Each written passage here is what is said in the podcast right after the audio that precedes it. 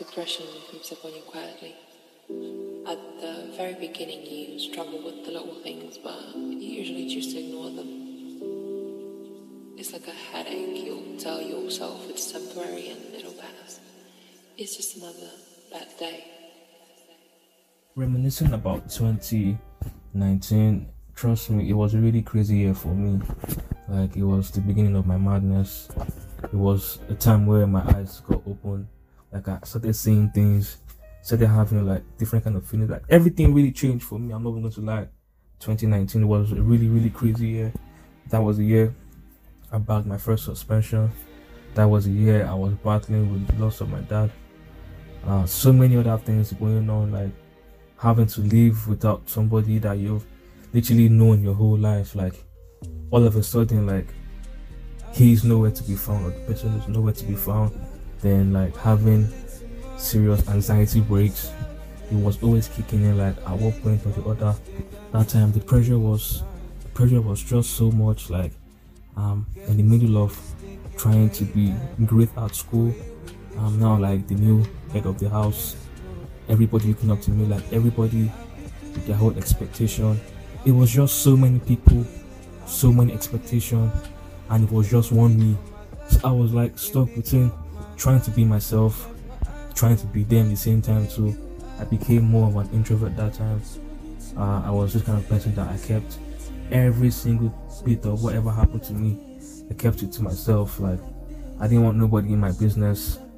Then like everything was just it was just a whole crazy year 2019 to 2020 And then the lockdown came made me more and more crazy but then i'm not going to lie i thank god for these times because they literally defined who i am or who i'll be tomorrow or any day that follows. Because when things happen like you get to see the reason why it happened you get to understand why certain things happen and like it was a big eye opener for me. When i backed that suspension like it was trust me a game changer. Even more than a game changer like yeah i had to like sit down re-strategize know what i was doing like know what i wanted more for myself than any other thing that has happened in my whole life then like coming family wise it made me see how people it made me understand the kind of people that i had around me it made me realize the kind of energies i was feeling myself i was feeling myself with rather like yeah it was it was despite how crazy it was, I'm not even going to lie, it was a very lovely experience. I got to like see true people. I saw people that were like, yeah, I got you.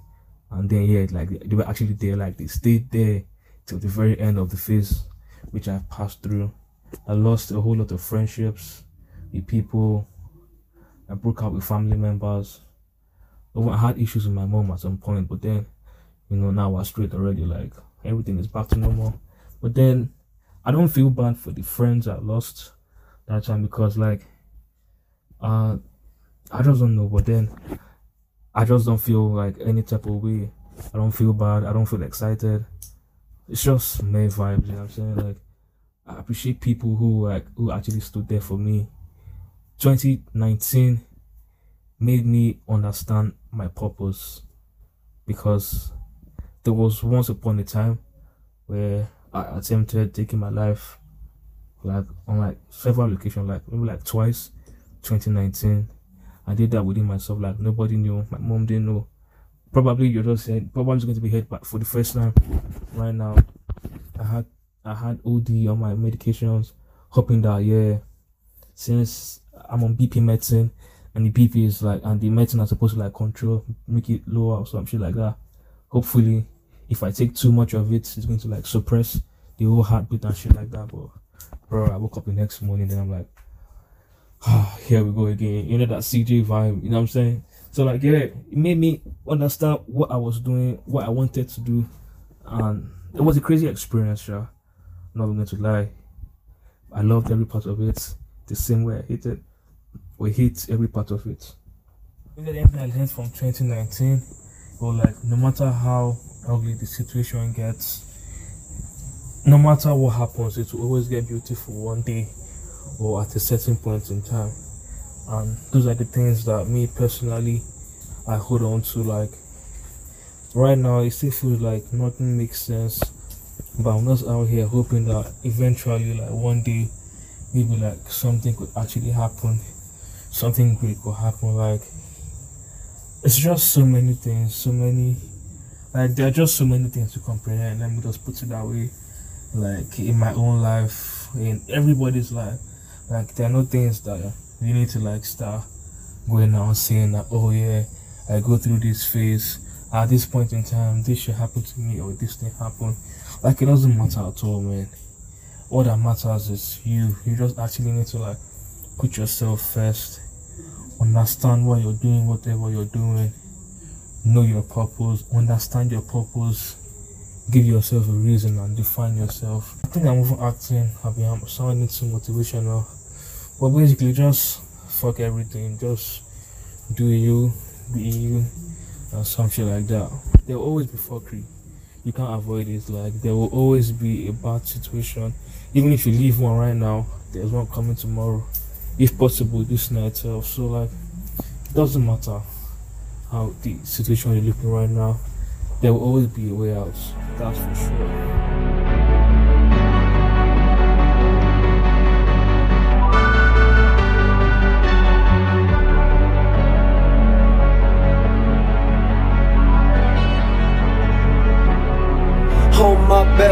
Up. Told my girl, wait up. I've been down so bad, I never gave up. Now she wanna go home. I said, oh hell no. Nah. If you leave me now, back to hell I go. In my mind so hard, in my heart it's worse. Man, my life so hard. Can it get any worse? Can it get any worse? Can it get any worse? Can't even kill myself. Come on, mama, don't hurt.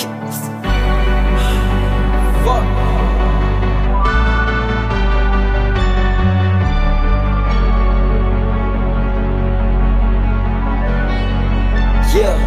Huh. My little bro, everything. My little sis, everything. If I didn't have them, I wouldn't have anything. If I didn't have pops, I wouldn't have anything. He want me to go to school. I want diamond rings. Man, my only way out. When I recorded way out, I was so stuck on Xans. Couldn't even my hands. Santi hit me up when I beat my ground. He said, hop on this. I said, oh goddamn. Him boy, ever since I've been going so him. What was above my head? Now it's in my hands. I thank God all night. Hey Kim, I'm still here. If I didn't have this, you wouldn't see me anywhere. You wouldn't see me anywhere. You wouldn't see me anywhere. Hooked up on that stage. Went home counting bands. Fuck. You fucking shitting me? Crazy nigga. Fuck. You know how much shit I have to deal with by myself? By myself? You fucking kidding me, nigga? Yo, way out.